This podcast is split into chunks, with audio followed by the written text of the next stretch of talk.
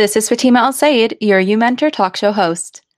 Today we'll be speaking to Heena Musabji, a highly accomplished lawyer who has made it her mission to bring attorneys to those in dire need of legal assistance. Then we'll speak with Sajjad Haiderali, a network engineer who specializes in packet optical transport platform, which basically means he fixes the internet. Today's show is brought to you by brother Mohsin and sister Tasneem Mekji. You can tune into the talk show every Saturday at 3 p.m. Eastern Standard Time.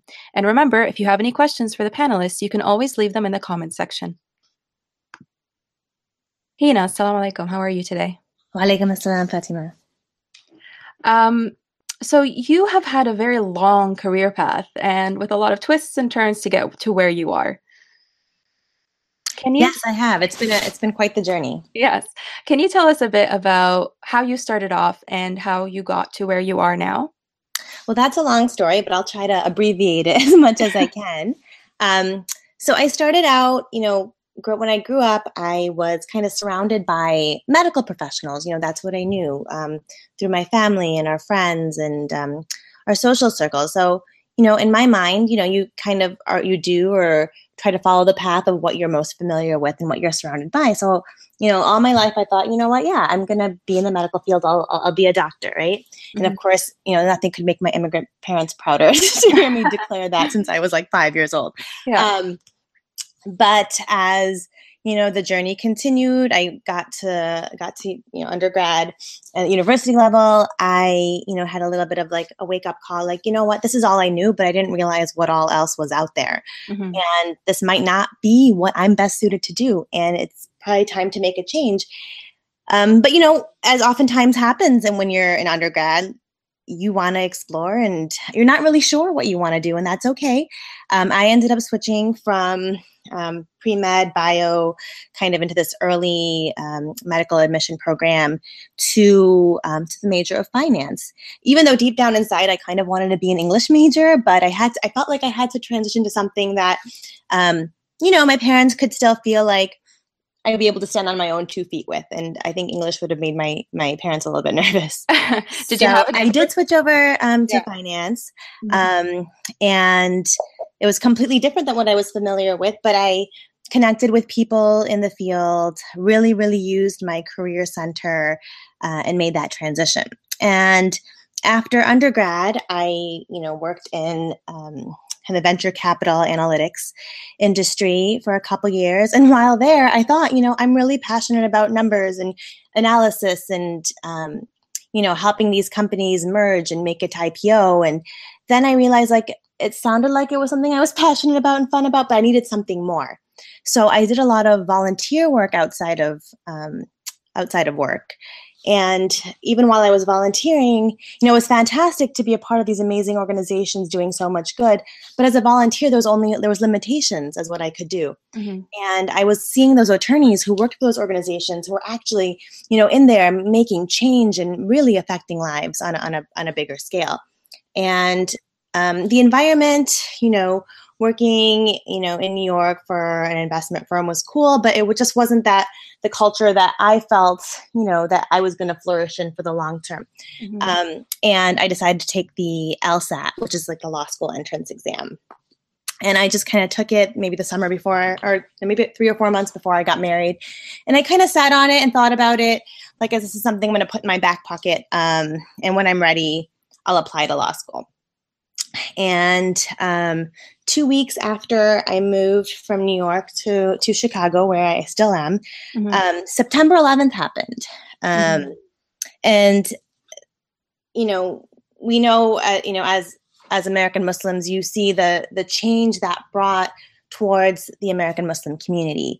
And then I knew, you know what, this is the time. I, I'm going to go to law school. This is when I'm going to make a little bit of a career change. So, was that kind of uh, something that really affected your decision?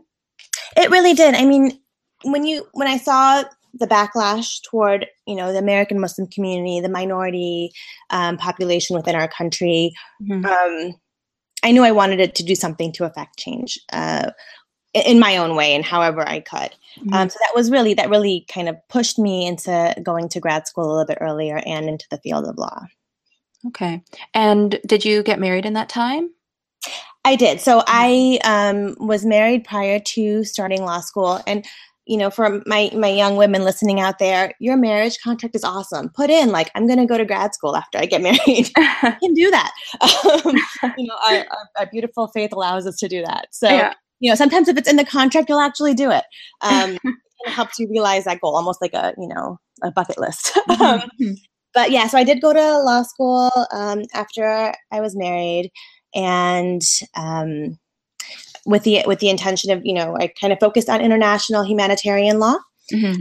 Um, and throughout my law school career, I made sure I got a ton of experience, whether it be in, you know, um, you know, kind of nonprofit social justice type institutions, or with the government, or with private law firms, just to kind of, you know, get that wealth of experience, but also see like where am I best suited? Where do I feel like I can make the most impact? And if you didn't have that experience with the volunteering and everything else, do you think that you would have been able to right away get into working? You know, I'm not, maybe I would have done some of the work and maybe I would not have liked it. I think mm-hmm. having all that experience kind of help, helps guide you in the right direction and kind of know um, where you should go. Mm-hmm. Um, and I, one of the biggest pieces of advice I like to give to people while they're in school is, you know, every organization, whether it be you know something that's a nonprofit or even a private institution, they're always looking for volunteer help and work and labor. And it's you know if you go out there and say, "Hey, I'll be your intern and I'll offer this this free, this free help," you know nine times out of ten people are going to take it, and it helps you explore different areas too.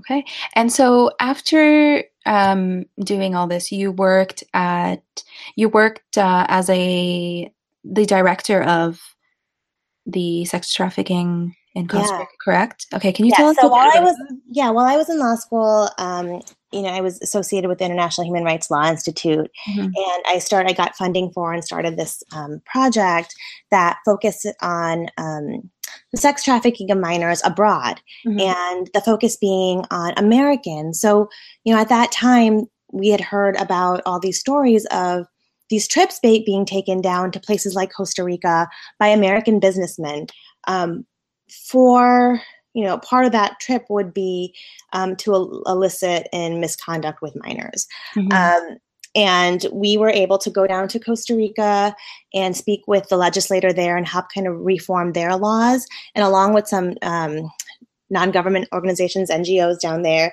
uh, to help figure out ways that we could take these us businessmen back to the US and um, prosecute them under US federal law. So it was a really interesting project, and um, I was really, you know, I felt privileged to be a part of that uh, for for a few years. Mm-hmm. Um, but then while I was doing that, I also had um, my first child, yeah. and so trips to Costa Rica and um, were becoming a little bit more difficult. So I thought it was time to kind of put my roots down um, here in Chicago and I was offered this amazing opportunity um, to help start the legal department at CAIR Chicago, which is the Council of mm-hmm. American Islamic Relations.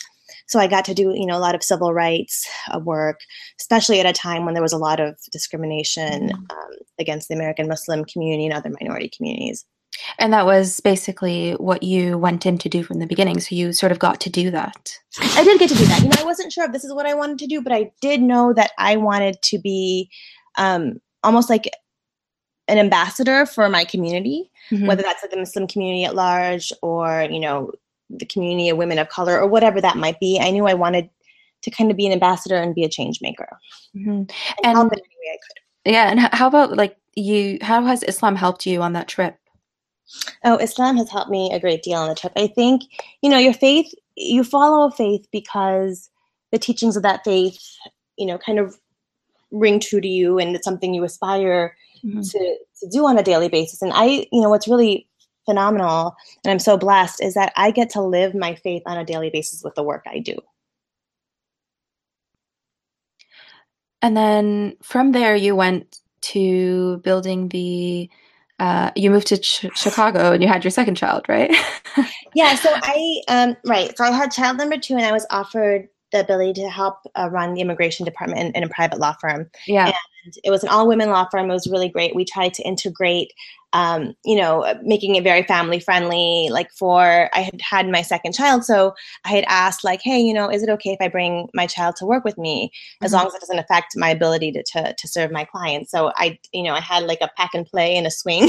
they gave me a nice big office so I could accommodate that. And there were days where, and I, I mean, I know the situation doesn't work for everybody, but you know, I've I've always tried to find and create scenarios to help create that work life balance, not mm-hmm. only for myself, but for those around me as well.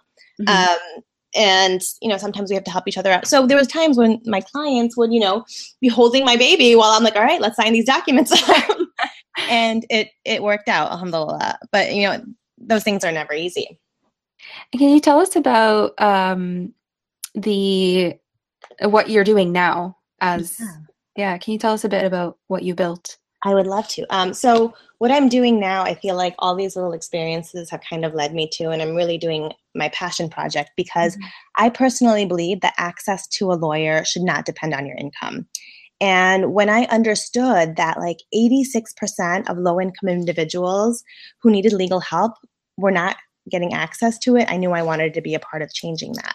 So um, I guess it's about seven and a half years ago, um, I collaborated with a colleague, and we said, you know, there's so many people who want to who want to do. I mean, the, the need for um, legal aid attorneys is huge. There just aren't enough attorneys for civil legal help. Um, and like you know, when we when you're arrested, you get that the Miranda warning. At least here in the states, it's like you have the right to remain silent. I mean, the right to remain silent. Um, if you need an attorney, one will be appointed to you. Mm-hmm. That's only in criminal cases, right? But um, where all this legal help is needed is in civil cases, which are often issues of basic human rights, like housing or safety for abuser from an abuser. Um, so a colleague of mine and I were talking, and we're like, you know, all there's all these people who have law degrees but aren't able to volunteer because of a barrier, whether it's they're taking time off to care for their children or they're, um, you know, working not in a big law firm, you know, in a small firm, maybe in the suburbs, or are working part time or not in the traditional law setting they don't have the same opportunities to do this volunteer legal work. Like, what if we band together and, and create that and create a mechanism that makes it easier to do? And so, about so seven and a half seven and a half years ago, we did a call out, and ten people, ten attorneys gathered around a kitchen table um, in the suburbs of Chicago. And um, while we were having the meeting and talking about the things that we could do, all of our phones started ringing because there was this huge snowstorm. Mm-hmm. Um, and at that point, and it was because um, all our kids were being dismissed from school early. And that really kind of set the culture for look, we get that people want to give back, they want to volunteer, but can't because of everything else going on in their lives. So let's create a menu of options in which people can give back. Um, you know, whether it's like a one and done workshop or clinic where you meet with that client, do this quick direct service, and you're done, or it's something more long term where you have a client for over a period of time and are, are going before a judge to advocate for them. Um, advocacy, and we even have projects that you can even do at home in your pajamas. Um, you know, the, the need is is so endless, and sometimes these little um, pieces that you know a legal professional or a volunteer can do you know, means huge change in that individual's life. And you guys started off with 10 attorneys, and now how much? Now we're 300 volunteers strong. That's amazing. Um, yeah. And, you know, tens of thousands of hours of legal volunteer work, um, thousands of clients helped. It's, you know, when we look back to how we started and what we become, we had never envisioned we'd become a nonprofit organization. We thought we'd be a group of attorneys who were going to support each other, um, and kind of make this justice gap a little bit more, mm-hmm. you know, a little bit more fair. Um, and it's turned into something bigger. So, what does a day in your job look like? Oh wow, um, my day varies from day to day, which is I think what kind of keeps it exciting and keeps me loving my job. Um, you know, on, on, a on a given day, I might be, um, you know, training attorneys or um, jumping in for one of our volunteers who can't make that court appearance before the judge for um, their domestic violence case or their you know divorce case or immigration case or what it may be. Um, a lot of times it's you know we built this thing that started from 10 attorneys is now so many volunteers strong and I really like to focus on I, if we built this, I want us to be able to sustain it. So a lot of my time does go into telling the stories of our impact and you know writing grants and meeting with funders because if we've created this, I don't want it to go away. I want it to keep growing. I you know we've started, we've got this strong foothold in one county in Illinois. We're expanding into the second county. I'd like for you know our three year goal to be you know across the state in ten years. Mm-hmm. You know opening up chapters in multiple states. Now, how how is that possible with the restriction of having to know the law in each state and having to have the? Yeah, that's interesting. So yes, we get that most attorneys are probably not trained in, um, you know, elder law issues like mm-hmm. dealing, with senior citizens or domestic violence or immigration or housing. Um, you know, but what we what's unique about our um, our little innovative ideas, like we like we get to call it, is mm-hmm. we bring the training to you. We partner, and we also, you know, make sure we record them and have access online we partner you with another attorney so you're not going into this alone. We offer subject matter experts to kind of hold your hand when you're doing a case for the first time. Um, you know, we offer offices that you can come meet with your clients and you can come meet with the staff and the directors and we'll we'll help you through. So it's a lot of support because we find that the reason uh, you know, at least in the legal profession, I think it's kind of across the board in all professions that people don't volunteer is because, you know, A, right, time. Um, mm-hmm. B, the second reason was knowledge, right? Not having the knowledge base to um, engage in another field of law. Um, so you um, sort of broken that barrier of ha- not having the knowledge. Yeah, we you know we thought like, what are the barriers to volunteering? Let's equip these attorneys to overcome those barriers so more people are helped. And we did. We focused on, and I'll say when we started, I mean, now not now that we're so big, but when we first started, we focused on that stay-at-home attorney mom, that mother who chose to take a break from her career to do the much more noble and more difficult job of raising a family. Mm-hmm. Um, and we knew she wanted to volunteer because she was volunteering at the school and she was volunteering, you know, with the community activities. And that's all great and that's fantastic. And we need those volunteers too. But, you know, being an attorney, I know how hard it was to train and take the bar, and you have this amazing skill set that can have such a huge impact. So, mm-hmm. if we mm-hmm. create these venues and these avenues to allow um, for this attorney, what we were focusing on was that stay at home mom attorney to volunteer. We discovered that that didn't just work for the stay at home mom volunteer attorney, it worked for um, the part time attorney, the attorney who, you know, wasn't working in the city or didn't have time to do pro bono work in their legal setting, but this these little bite size and mm-hmm. support based structure enabled them to. What has been the biggest eye opener for you? I think the biggest eye opener has been like just like small pieces of service, like you know, like I, I, believe like like we some of these recent cases we have, like Celia should be able to stand up before a judge with a lawyer by her side so she can be safe from abuser, right? Mm-hmm. Um, I believe that you know one of the, our senior citizens, John, he should ha- receive you know legal help from a lawyer to put together his end of life documents, and that somebody like like Maria should be able to have flushing you know a flushing toilet and running water in her apartment. And these things just may seem so small, but they can be a lifeline or provide dignity or prevent somebody from becoming homeless, right? Mm-hmm. Um, this is why I do what I do, and this is why I, you know, do what I can to empower others to do um, this good work. Because just these little, you know, a few hours out of your day or, or life um, can mean whether somebody is evicted or not, or has to be in an unsafe situation or not, or you know, making sure that a child of an incarcerated mother has all his things in order. So while his mom's in jail, he's got guardianship and, and, and everything in his life or her life is in order. So, you know, I think that's been the biggest eye opener that mm. a little bit of your time can make a huge impact on somebody else's life. And you sound extremely passionate about um, your job when you speak about it. So, where do you draw that inspiration from? Oh my gosh, I do. I draw that from everyone around me. I feel mm-hmm. like, you know, um, people tell me I have I'm high energy and I have all this energy, but I think I suck it from the people around me. Like, I, you know, I speaking to people and just meeting people who are doing things that are, you know, even more incredible than I. Um, I just I kind of thrive off of that, and um, I don't know. I've had some I've had some great support along the way. I, you know, our community in Chicago, um, you know, our faith based community. Um, is pretty awesome. My family's great. Um, my neighborhood's pretty cool. I think all those things have kind of, have kind of I don't know, help draw this passion in my journey, like all mm. my experiences, right? All these different experiences. And, you know, I've had some experiences that are not like the most wonderful, but I see how those have helped me um, kind of become who I am and kind of lead me to this, this passion I have.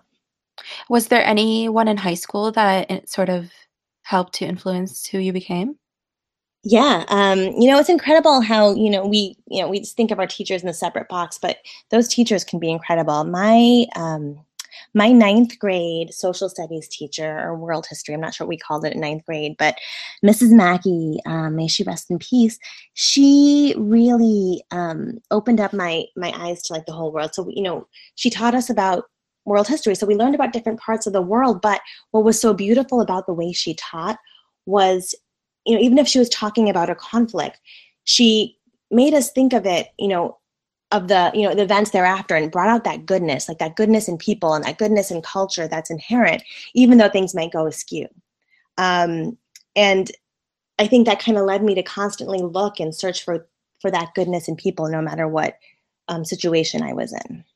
And even though you didn't know what you wanted to do um, entering university you sort of knew before and just had to make your way there yeah i think you know sometimes you know, Allah subhanahu wa ta'ala guides you in, in, in strange ways. And, you know, I say this is my passion now, but I'll, I'll tell you when I was younger, I thought medicine was my passion. And then mm-hmm. when I, um, you know, was an undergrad, I thought writing was my passion. And I still, I still love to write and I get to do that a little bit in my job. Um, and then I thought, you know, finance is my passion. So like, and it's okay to have these multiple passions on your journey and, and to get, and you know what, maybe if you talk to me five years from now, Fatima, I'll be doing something else. That'll be my passion. But um, I, I, feel like Pro Bono Network is my baby. Um, and you know, we started the organization when I had my youngest, and it's kind of grown with her. I feel mm-hmm. like. Um, so I hope that you know when I do talk to you next, that I have gotten this organization across the state. Um, Hopefully. Um, and what would you tell, let's say, a young woman who's trying to uh, follow your career path? What advice would you give her? Well, I would tell her first, don't follow my career path, right? Follow, follow, you know, follow yours. And um, a story I like to share with, you know, even when I talk about my organization or anything in life, a lot. This, this, uh, it's a fable. I don't know if you've heard it. It's called "The Flight of the Hummingbird," mm-hmm. and it's a story about, um, you know, all these animals are in this in this large forest, and um, the forest catches fire so all these animals run out of the forest and they um, all gather on top of this overlook or, or, hill that looks down onto where their forest was and all the animals are standing there watching their, their home and, and their lives burn down and this little hummingbird goes flies over to a nearby stream grabs a drop of water in her beak and keeps going over that fire and dropping that drop in. He goes back and forth from the stream to the fire to the stream to the fire. And the bear looks at her and saying, What are you doing, little hummingbird? Do you think by your little drops of water you're going to do anything? And she responds, I'm doing what I can, right? Mm-hmm. So finding what it is that you feel good about, that works for you, that fits your life, and doing what you can to be the best at that. If you're just joining the show now, we're on live with lawyer Heena Musabji, and coming up next will be Sajjad Haiderali, a network engineer. Heena, can you tell us a bit about what message you would give the next generation? Um, you know, similar to kind of what what I was trying to, mm-hmm. to show with by telling that story is kind of finding what it is that you want to do and doing the best you can but use the resources around you right we as humans we're social we're social human beings we have a village we are surrounded by people and i know you know recent times with technology and, and just how society is, we become a little bit more insular. Mm-hmm. Um, but just kind of go out there and talk to people and um, ask people about things, get involved in as much as you can. Um, you know, it's easy to, to sit back and kind of watch the forest burn, but get involved and, and, and help, you know, do what you can to, to diminish that. So, what tangible steps would you suggest that someone um, take to find the profession or job that's right for them? Yeah, I mean, when you you know if you're not sure, um, get that get that experience. Right, networking is huge. Right, you can talk to people. Um, but talking to people, and, you, and you'll find out that if you do talk to people, people love talking about themselves. So people, you know, if you ask them some great questions, they're going to tell you all this great stuff. and so you take that information, but then I think there's nothing that overcomes that, nothing better than actually experiencing um, things yourself. So, like, get involved. Like I mentioned earlier, there are so many volunteer opportunities.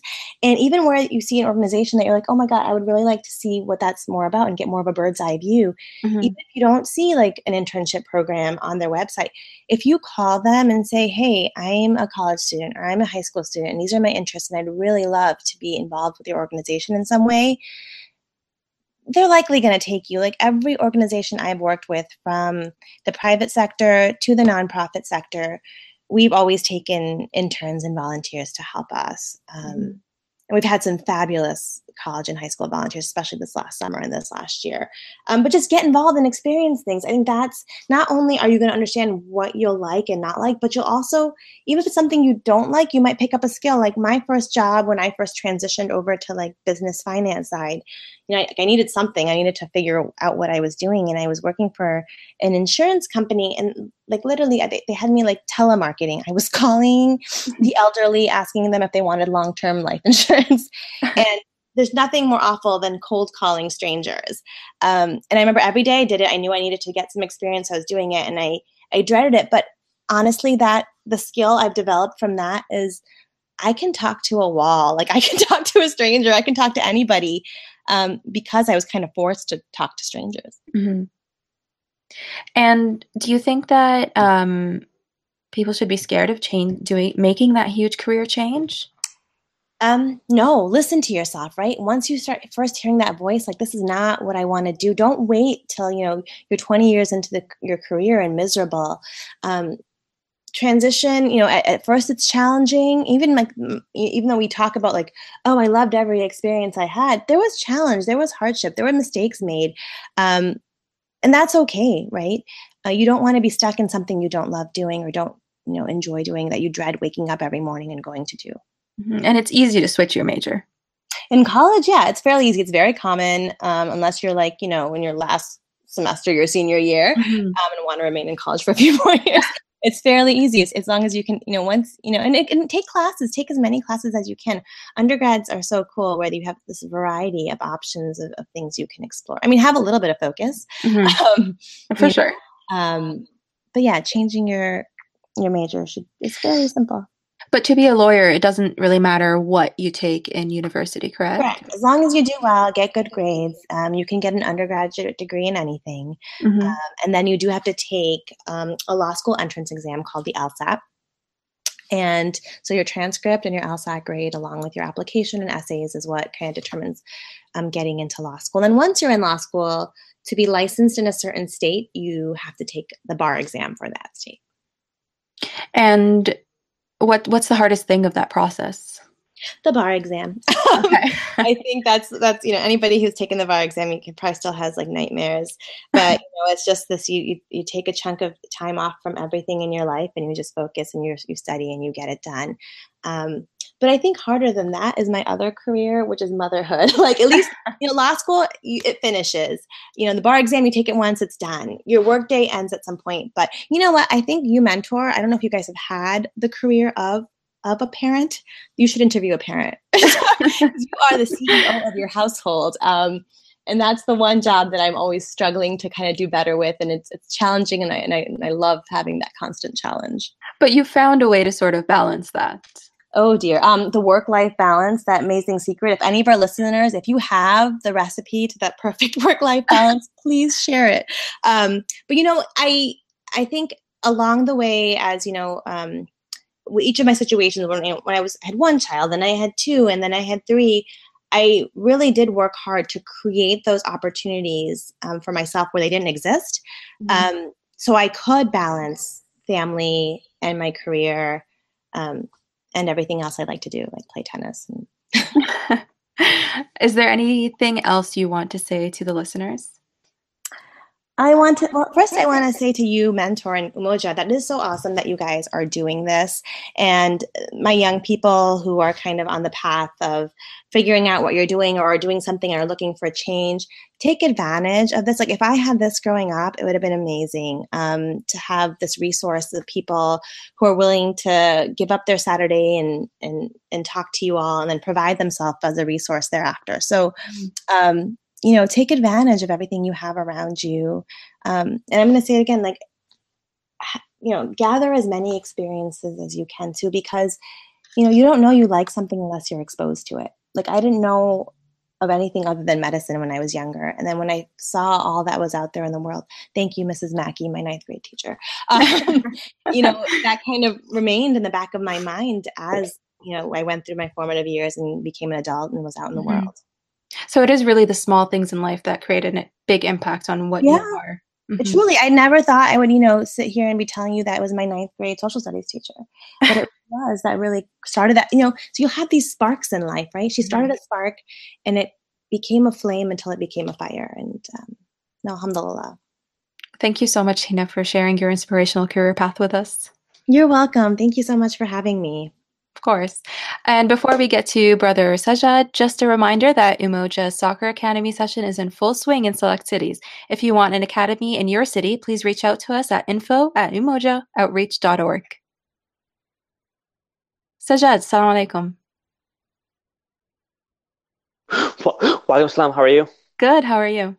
I'm good, thanks. So, your career path is a bit different than Heena's because you went into something that you wanted to do, but then you found your niche in it. Can you tell us a bit about what it is you do? Yes, let me just start off by saying that there's absolutely a stark difference between what Heena does and what I do, mm-hmm. and mm-hmm. I definitely don't save lives.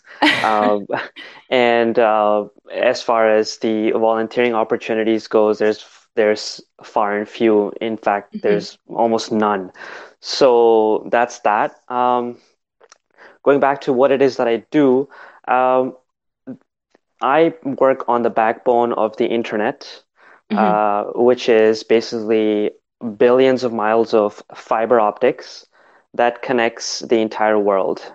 What we see today, uh, all this data that is being consumed, uh, is really just the tip of the iceberg. Uh, there are uh, statistics out there that say that you know 99% of the internet can't even be searched. So if you think of you know what you can find on the internet, mm-hmm. uh, you know, and that includes apps and any information, including Netflix and even uh, Wikipedia, and sending out emails. That's really only one percent of the internet. So my job primarily is to help service providers. Uh, those can include uh, you know service providers such as Netflix who provide video, mm-hmm. or service providers like Rogers in Canada or, or AT&T in the US that provide end-to-end services to consumers for cell phone service or high-speed internet to small, medium, and large businesses. They need to have equipment that carries light from one end to the other, and this can be around the globe.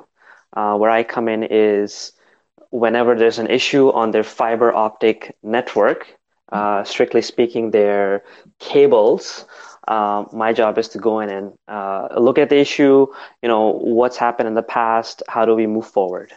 So you're the human troubleshooter. I'm the human troubleshooter. I come in when the equipment cannot for itself, you know, uh, tell the the the human what is wrong with itself, mm-hmm. because um, you know artificial intelligence is still developing, um, but there'll always be a need for a human being to understand what is wrong with the artificial intelligence in, in intelligence as well. So, what did you study in in uh, university? I went to school for software engineering. Mm-hmm. Um, and again, unlike my my co-panelist, uh, a lot of my extended family is in tech. So for me, it was less of a wake up call, more of you know what else am I gonna do? and and, and you know, as you're growing up, you know, the the conversations around the uh, uh, dinner table are more or less the same. Hey, what is it that you do? Well, I work in tech. Okay, well, what is it that you do? I work in tech too. So I think that really rubs off on you from a very young age. Uh, so I went to school for software engineering. Um, I did my eight month uh, uh, co-op term, and that's when I really started realizing, you know what, I need to find a niche for myself because engineering is a huge discipline. Uh, even when you you know say that I'm a software engineer, it it really means very little to another software engineer Mm. because you can be working on so many different products, especially in the last 10 years. Technology is growing at such a rapid pace that when you when you say to somebody that I work in IT, that could mean one in like let's say 10,000 things that you work on. Because it's So very you broad. It's so broad and it's always changing. There's no such thing as a particular technology at any given time that, you know, is is so um, uh, popular that when you say to somebody, "Oh, I work on in, in tech," they automatically assume that you work on this thing because it's changing every day. So when I finished my co-op term, I realized, you know what, this isn't quite for me. I don't want to sit behind a screen and be, you know, typing code all day because that's the perception that people have. And I definitely didn't want to be part of that niche. And when I found my first job, I started realizing more and more what's out there. And it was just one after another series of events that was a uh, a wake up call for me, and I was extremely lucky to be placed in a situation where I was happy with the opportunity that was given to me. And what was your first job? My first job right after school was as a network engineer and specifically working for a company called Ciena. Uh, if you look at the history of Ciena, they had bought a huge chunk of assets from Nortel. Nortel was the the the leader in fiber optic networks and just networking, you know, equipment in general, uh, globally up until I want to say around 2008. So Ciena had recently acquired acquired their global assets because they had went bankrupt due to a financial crisis. Mhm. And my job was to come in and work on their flagship product and, you know, understand the depth of that product, how it works, the insides and out, and help the end customer. And by end customers, I mean large uh, corporations that employ all this equipment to then deliver services to their end customers. So you're the man behind the man. I'm the man behind the man, and maybe even the man behind that person. the man. Okay. So you're not dealing with um, direct like people, customers like me, for example, calling up Rogers. You're dealing with the actual companies providing the service. I'm not dealing with consumers who are, you know, uh, taking advantage of a particular service. hmm I'm not uh, dealing with consumers who are, you know, for lack of a better word, consuming information off of the internet. And by internet, I mean any number of services. Uh, you know, most people only think of the internet as what can be found online, such as, you know, video services, making phone calls, you know, sending a text message. If they are, you know, uh, uh, studying in school, I want to be able to find something, those kind of things.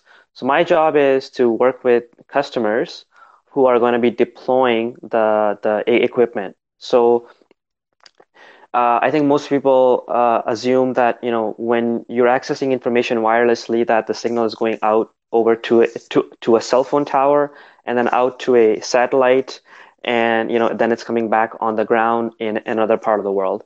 That's not entirely true. Everything in the world is connected through wires. The wireless aspect of it is, for example, if you have a wireless router in your house, that's really only what a wireless signal is. It's just like a small router in your house. Other than that, everything is connected to through wires. So there's a a fiber optic cable, uh, you know, maybe even 20 feet wide that goes in the ocean from Japan to Australia.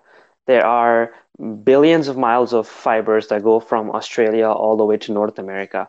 There's hundreds of thousands of, you know, uh, fiber optic cables going from New York to Chicago.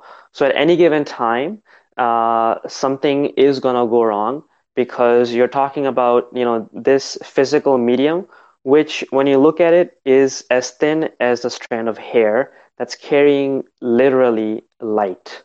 And when you place it underground or you place it in the ocean, there's going to be things like an ocean current that's going to influence how light is being carried over this microscopic medium. And you you work to fix that if there is an issue. Precisely. Okay. So light as a medium needs to be regenerated every several miles or every several hundred miles depending on what kind of you know stress is put on it. If it's going through an ocean chances are it may not have a lot of you know um, uh, stress placed on it because it's in a relatively stable environment. Whereas if it's being placed under uh, you know like a, a very busy street chances are there's a lot of cars going over it so you need to regenerate that signal more and more often.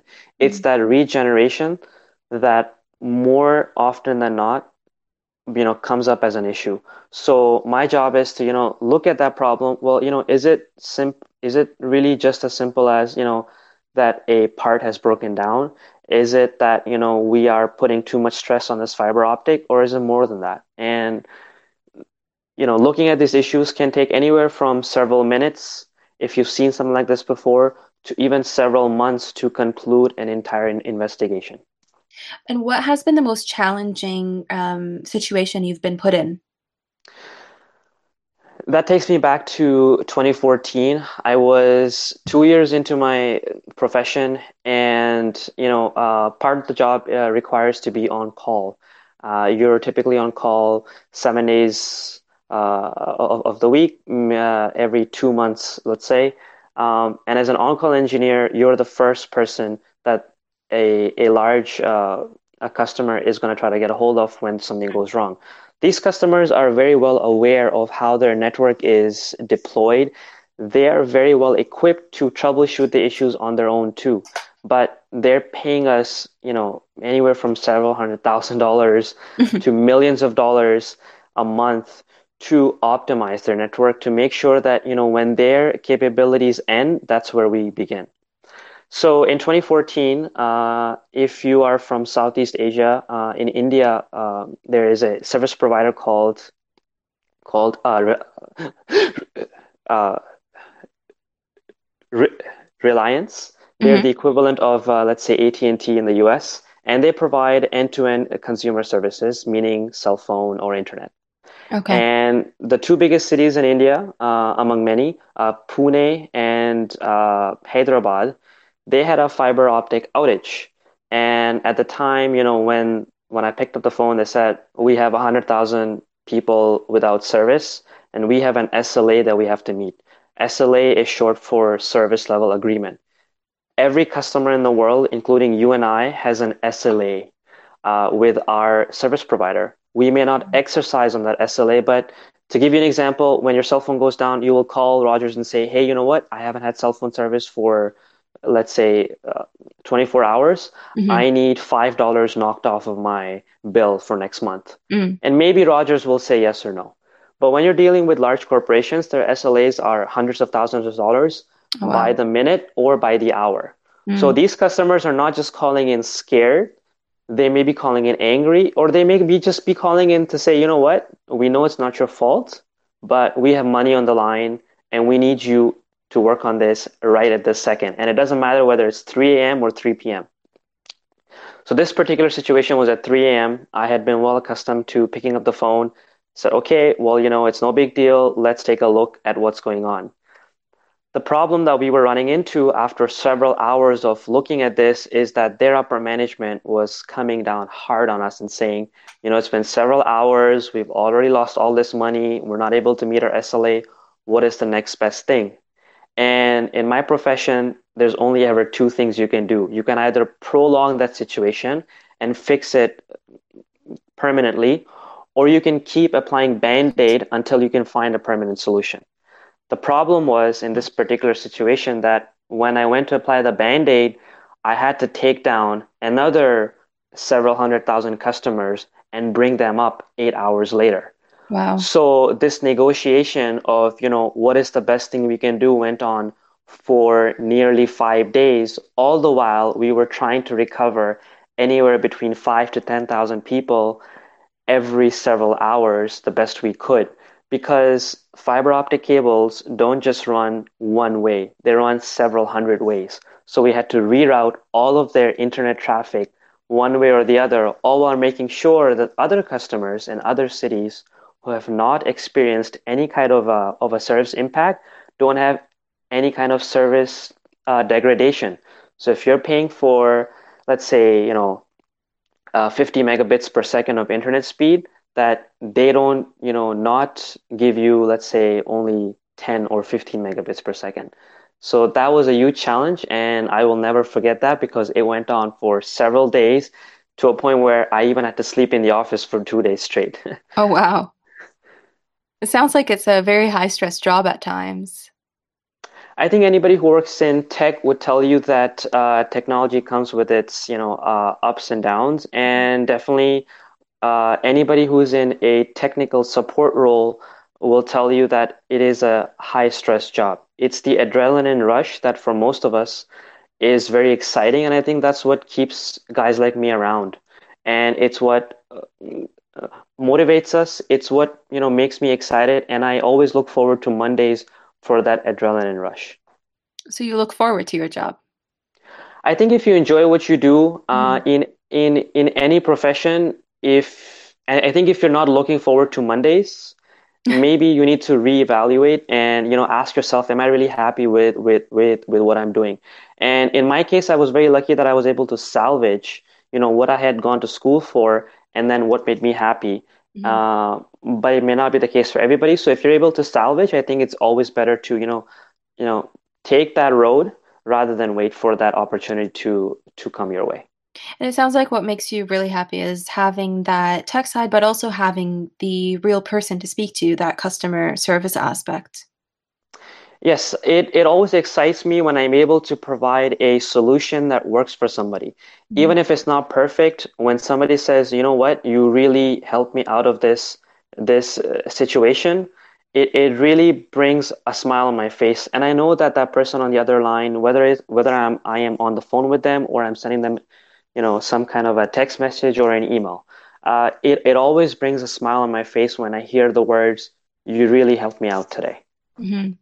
And if, with all of that that pressure, is there uh, some sort of repercussion if the if you're not able to solve a problem? So tech support is a is is is is almost like a brotherhood or a or a sisterhood, so so to speak. yeah. The repercussions can be you know far and few. Um, as long as you know and you are confident in what you're doing and you're engaging the right people. So if you're you know if you're not prolonging that that situation because you may be overconfident in in your own uh, uh abilities i think the the customers are always understanding that it's not you that's causing the problem the, the the repercussions come in when you prolong any kind of situations which can then impact the sla um, have i seen people being laid off uh, you know for not being able to deliver yes have I seen people, you know, getting a stern warning for not being able to deliver? Yes. But it's it's the fact that, you know, when you're in tech support, you're working with people who really care that you're okay because it's such a high stress job. There's bound to be you know that one moment when you're going to snap. So when you mm-hmm. talk to your senior colleagues, when you talk to management and you try to help them understand, "Hey, I need help and I need it now." that situation almost always works itself out. So even if you don't know something, it's always good to ask for help to be able to solve the issue.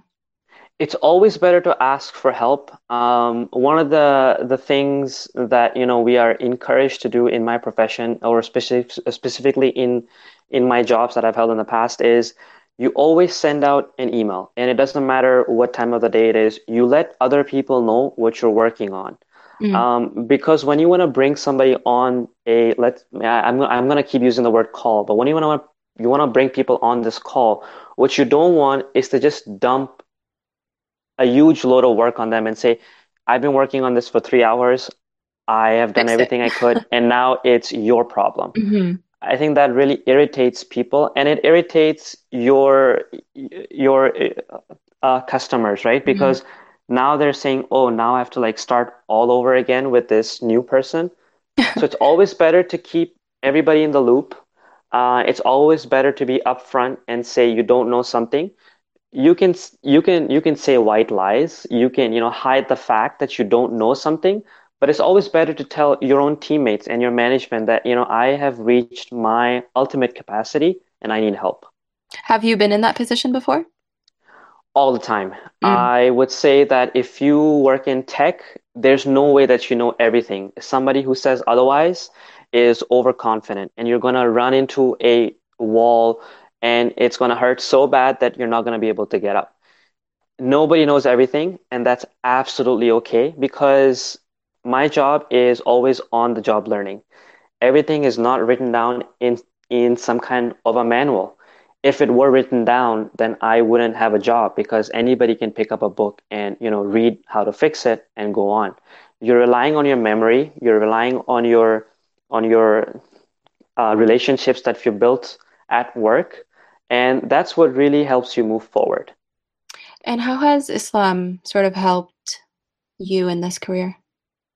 So, unlike my, you know, my uh, co co panelists, you know, I'm not, I'm not in this profession to necessarily help people have a have a better life.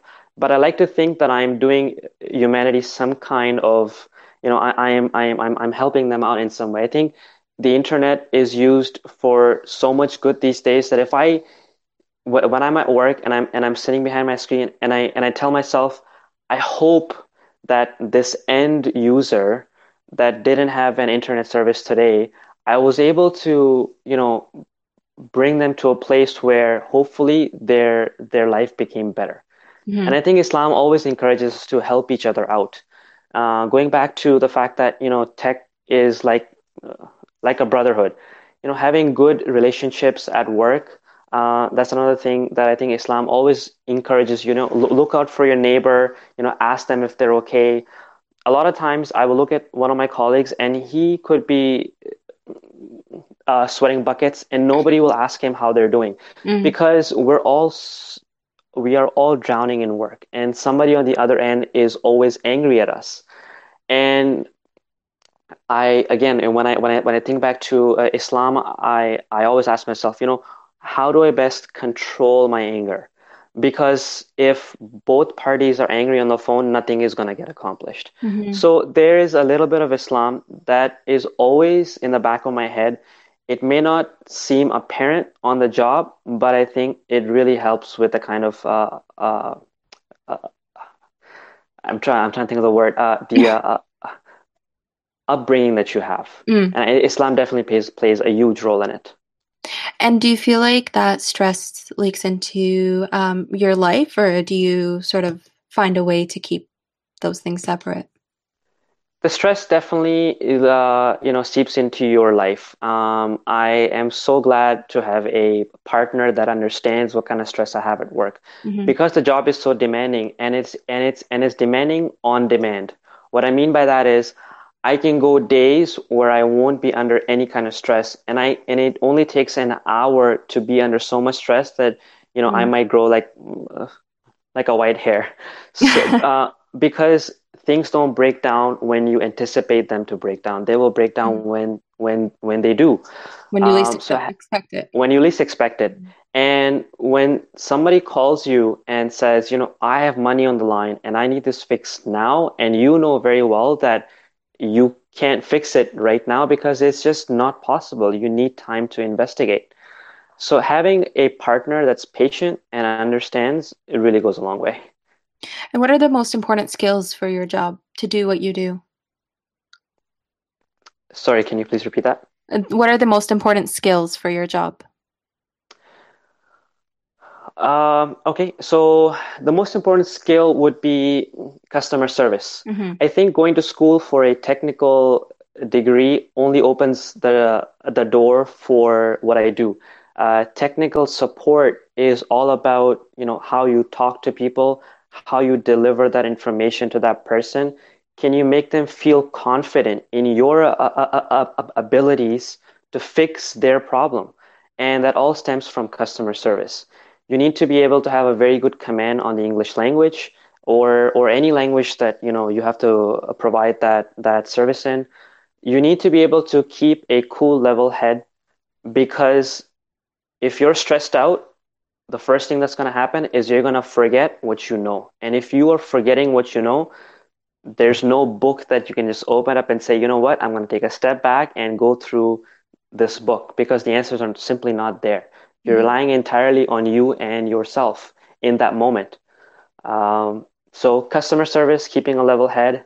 And last but not least, you really need to know what you know. Mm-hmm. If you think that, you know, I have done all of my studying and now I can just take a break for the next three months and not learn something new, you're going to get left behind. So you have to continuously be learning something new. If you're just joining and you missed the inspiring first part of the show by Heena Musabji, you can always hear the replay on the UMentor website under prior talk shows. And while you're there, why not subscribe to the iTunes podcast so you never miss another show? Sajjad, what is a piece of advice you would give to the next generation? The piece of advice I would give to the next generation is that no matter what discipline you are going to be in, whether it's finance, accounting, law, um, yeah, medicine, mm-hmm. always have you know one finger in tech. And what do I mean by that? What I mean by that is you have to be aware of there's so many technologies that you're using every day. And if you just look at your cell phone, the number of apps you have, they all are going to utilize a different technology.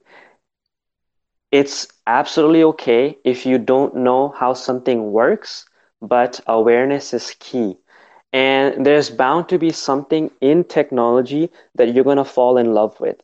You don't have to be an expert in it and you don't have to use it every day, but you must be aware of how you know, what is the next best thing that's coming out? And if you can code even as little as 10 to 15 lines, it's going to go a long way. Mm-hmm. Uh, so you need to be able to code no matter what discipline you're in. What about um, jobs that will give you certifications? Uh, yeah, so if you're looking for your next job, um, especially in tech, so let's say you just graduated from finance and you're going to be working for a company that you know plays in the in the in the tech I- industry. Um, what would be great to know is if they provide or will they pay for any kind of certifications, especially if you're in tech, if you just graduated as a software engineer or as a computer science engineer, it's very important to know that somebody is going is is willing to invest in you because what you've studied for the last four or five years is going to be completely irrelevant in the next four to five years if it isn't already by the time you finish school. So uh, invest in yourself and you know see if somebody else is going to invest in yourself, especially your next employer. And what um, like real tangible steps uh, would you suggest someone take? So one tangible step that I can think of from my own uh, you know, my, my own experience is something like uh, linuxacademy.com. Mm-hmm. You can go on there. You, I think it's as little as uh, 30 uh, US dollars a month, and you can learn a wide range of technologies. And like I said again, it doesn't matter whether at the end of it you get certified. If you're in tech, definitely get certified because more than a bachelor's and a master's and a PhD, what matters is do you know something that your next employer is looking for. And every employer is looking for something different. There's already more than a thousand languages out there that you can code in. All we hear today is things like Java and C. But when you go on the job, you realize, oh my God, like that is not like one, maybe, maybe one in like 10 people are mm. looking for that expertise. So get certified, you know, look for resources, go on YouTube if you can spend 20 minutes of your day or even 20% of the time that you spend online to learn something in tech, it's going to go a long way. And to give you an example, if you're using Microsoft Excel, um, you need to be able to script within Excel to, you know, some kind of like a formula to give you any kind of output you're looking for. And that is called, you know, for lack of a better word, coding. That is called scripting. You're not going to be able to know how to script unless you're aware of what you don't know and then you go out and then seek that information. What previous skills or opportunities or experiences in your life helped you land that first job interview for you in that first job?